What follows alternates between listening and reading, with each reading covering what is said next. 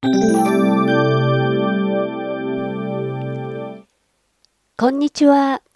健康リズムカウンセラーのみさおです。今日のゲストは、日本ポッドキャスト協会広報ザボさんです。私はポッドキャストを今年の6月から始めたばかりなんですけど、たまたまこの日本ポッドキャスト協会を知る機会があって、国際ポッドキャストで配信リレーに参加することになったんですね。で、そのご縁で、今回広報のザボさんにインタビューをさせていただくことになりました。それでは、えー、日本ポッドキャスト協会、ザボさん、よろしくお願いいたします。こんにちは。皆さんよろしくお願いします。ザボと申します。早速なんですけれど、多分ね、ポッドキャストってあんまり耳にしたことがない方も多いんじゃないかと思うんですね。ちょっと簡単に説明していただいてもいいですか？スマホとかパソコンで聞けるインターネットのラジオだとご理解いただけたらいいんじゃないかと思いますけれどもね。これって SNS こう繋がってないと聞けないんでしょうか、はい、えっと、いろんなアプリがありまして、例えば iPhone ユーザーの方だったら最初からもう Apple Podcast っていう紫のアプリがあったりするんですけども、はい。そのようなもので聞いていただくこともできますし、えっと、音楽が聴けるサブスクのアプリもあったりしますよね。えー、Spotify とか Apple、じゃあ Amazon Music Podcast みたいなアプリもあって、そんなんでも聞けます。番組ごとによってですね、このアプリでは配信してるけど、このアプリでは配信してないよっていう設定もできるので、アプリによっては、うん、ああるもの、ないものがあったりするかもしれませんね。今回は、日本ポッドキャスト協会、私もつい最近知ったんですけれど、協会が設立したきっかけっていうのは何かあったんでしょうか？僕もね、創設メンバーじゃないもんですから、創設したものから聞いてきてますので、それをちょっと読ませてもらってもいいですか？この日本ポッドキャスト協会の創設者、えー、ポトフというものがおりまして、彼の返答を読み上げますと、ちょうどボイシーやラジオトーク、スタンド FM といったポッドキャストとは違った音声配信アプリが登場してきた頃の話です。これが2020年ぐらいですかね。これらのアプリはアプリごとの特色もあってユーザー同士のコミュニティなどもありました。一方で、ポッドキャスト配信元がみんなバラバラですと。そのため自由度は高いのですが、ポッドキャストユーザーのまとまりのようなものがない状況でした。そこで、ポッドキャストユーザーにもわからないことがあったら教え合ったり、一緒にイベントしたり、協力し合う仕組みが欲しい。そういったユーザーの声から生まれたのが日本ポッドキャスト協会となっております。じゃあ、割合こう、コミュニケーションを取るためっていうのもあるんでしょうか？そうですね。だから、各々が自由なサイトを用いてアップすることによって自由度は増すんですけど、困りごとがあったら誰に頼っていいかわからないというようなことも多くあるのます、ありますので、頼っていただけるような組織になろうと思えばコミュニケーションもしっかり取っていかないと信用度も得れないというふうに考えますので、えー、各種 SNS では、その窓口として、日本ポッドキャスト協会あったりします。国際ポッドキャストで配信リレーというイベントをやり出したきっかけっていうのは、どんなとこにあったんでしょうか？国際ポッドキャストデーってのご存知ですか？多分皆さんご存知ないんじゃないかなと思います。うん、これ国際的に9月30日に制定して、その日をイベントで盛り上げようというような、要は、ポッドキャストのお誕生日会のようなお祭りなんですね。多くの方に門戸を広げてですね、みんなで、このポッドキャストの誕生日をお祝いしましょうよというような目的で配信リレーというのを始めました。今回の募集したあの番組さんに出したお題っていうのが、トークテーマがいろいろあったと思うんですけども、はい、ラジオや音声配信やポッドキャストみたいなものもあったりとか、他には記念日は誕生日というようなトークテーマもあったと思うんです。うん、これがポッド国際ポッドキャストデーにまつわる、なんでしょうね、えー、トークテーマということで置かせてもらってたんですね。まあ、その上で配信されてる方は自分のオリジナリティなりキャラクターあると思うので、うん、まあ、それを配信の中に入れながら、それぞれね、自分でプラン立ててるんじゃないかなと思って今楽しみにしてるとこなんです。ポッドキャストというコンテンツはなかなかこうバズりにくかったり、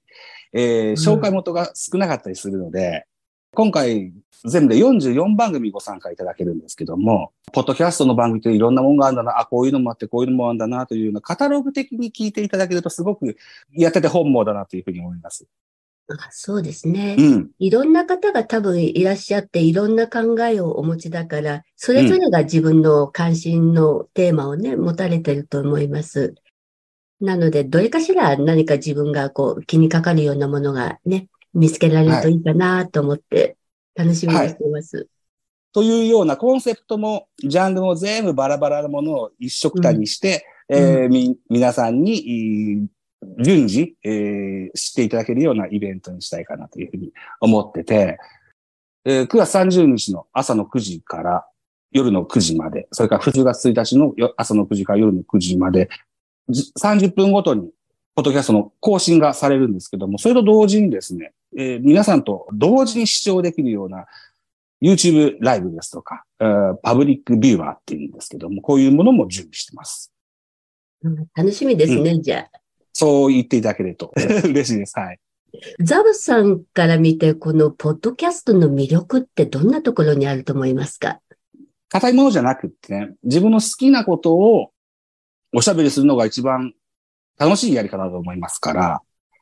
きを語るが一番いいかなと思ってます。結構、あの、エンタメ系の番組を持たれてる方も多いと思うんですけど、どうでしょうか？エンタメ系多いですよ。エンタメ系も雑談系もなんかいろいろ。んまあ、探すのも一つの楽しみかもしれないですね。ええそうですね。それの一条になれたらいいかなというふうな形での配信リレーだと思ってください。ポッドキャストを聞く側にとっての他のメディアとは違うメリットって何か大きいものになりますか？よく比較されるのは YouTube ですね。で、ですね YouTube はプレミアムとかに入ってないとコマーシャルとかボボ入ってくると思うんです。あとは、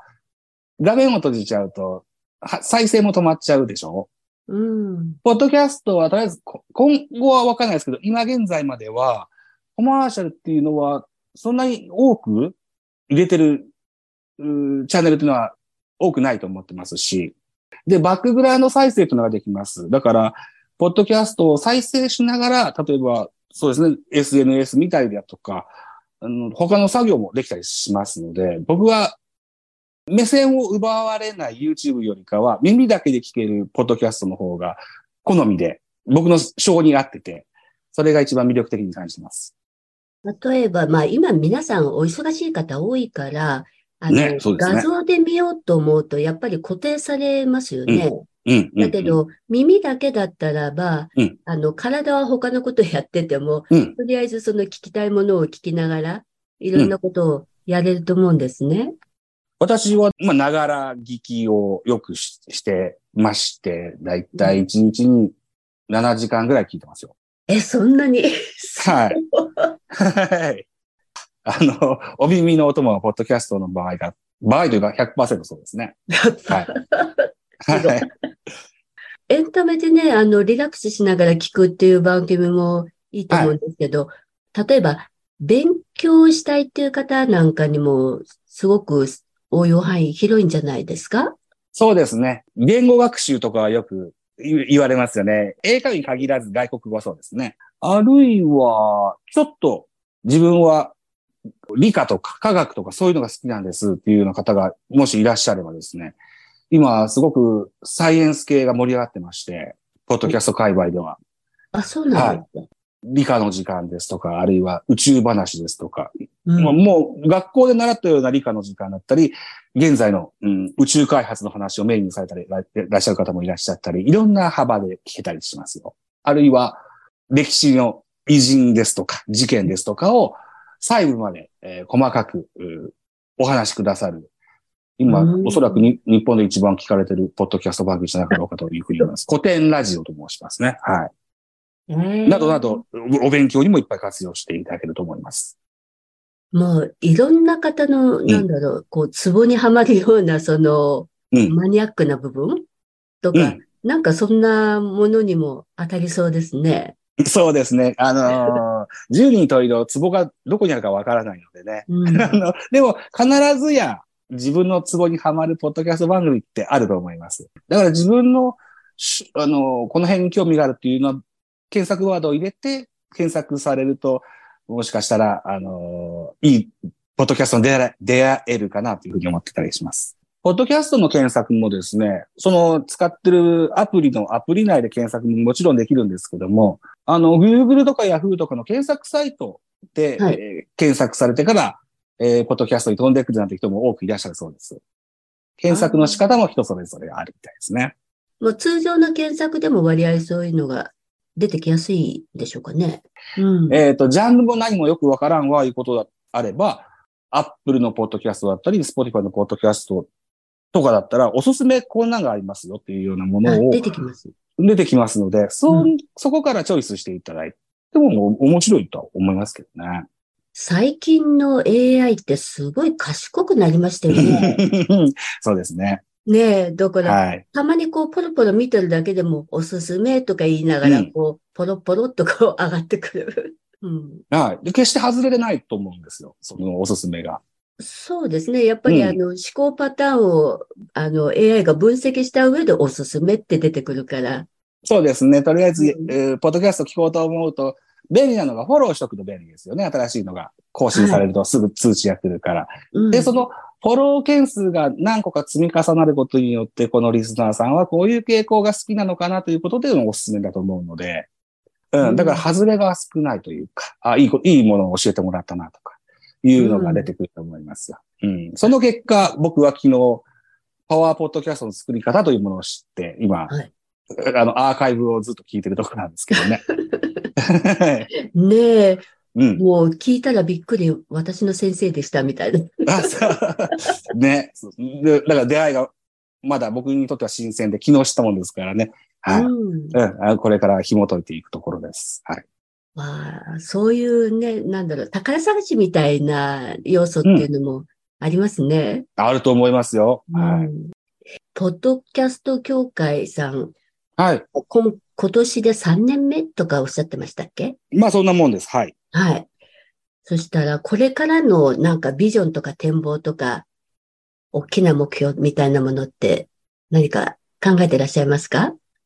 えー日本ポッドキャスト協会では、